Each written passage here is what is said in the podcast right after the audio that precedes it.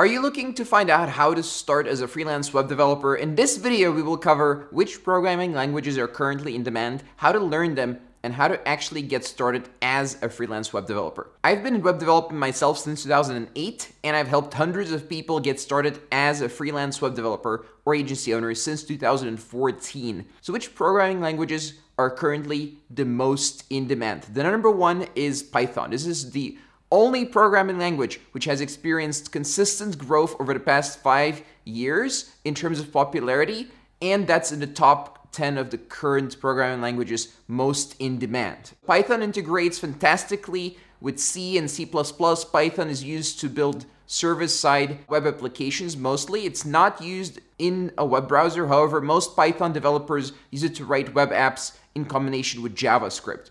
So that brings me to JavaScript. JavaScript runs nearly everywhere from mobile to cloud and browsers. It's mostly used in browser programming.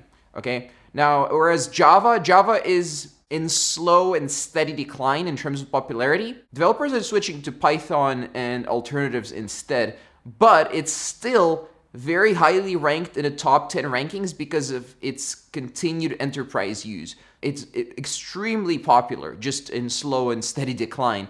And big companies use Java for enterprise scale web applications. In terms of HTML and CSS, of course, you're going to have to know that, but I think everyone knows you need to learn HTML and CSS. Everyone who wants to be a web developer needs to learn these. And we're not going to go into detail in this video since it's very obvious. Even complete beginners know that. Now, PHP has been losing popularity at a very fast rate over the past five years, as you can see in the graph here, and developers are switching to Python and JavaScript.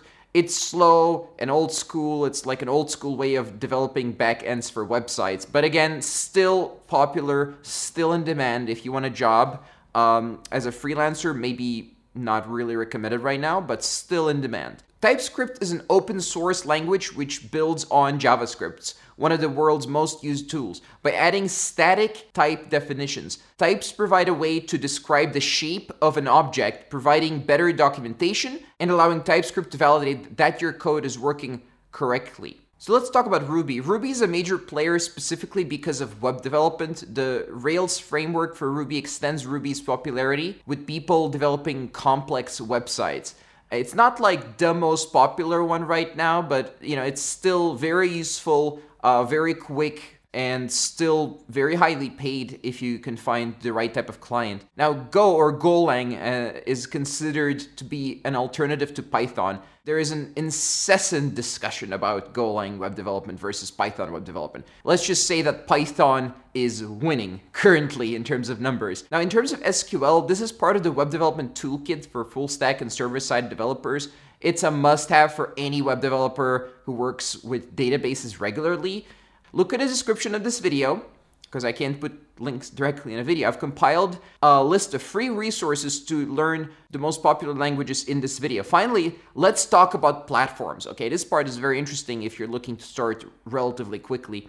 The fastest way I know how to start as a freelance web developer right now is to specialize in platforms and CMS, okay? So here are a few current examples of in-demand platforms for e-commerce and other web development. So WordPress is the granddaddy of content management systems, uh, CMS in short. 37% of the websites in the world use WordPress, according to WordPress.com. And WooCommerce is basically an open source e-commerce plugin used for WordPress, which sounds like a plugin. What am I going to do with that? But it's uh, actually a huge amount of e-commerce websites still use WooCommerce, right? Now Shopify has entered the space a number of years ago, but recently, especially this year, they've experienced explosive growth because of various, you know, YouTubers and marketers and, you know, just the fact that Shopify is easy to use. It's comparable to WordPress, but it's specifically designed for e-commerce. They have a decent documentation and tutorials for developers. Companies maintaining Shopify sites, which sometimes are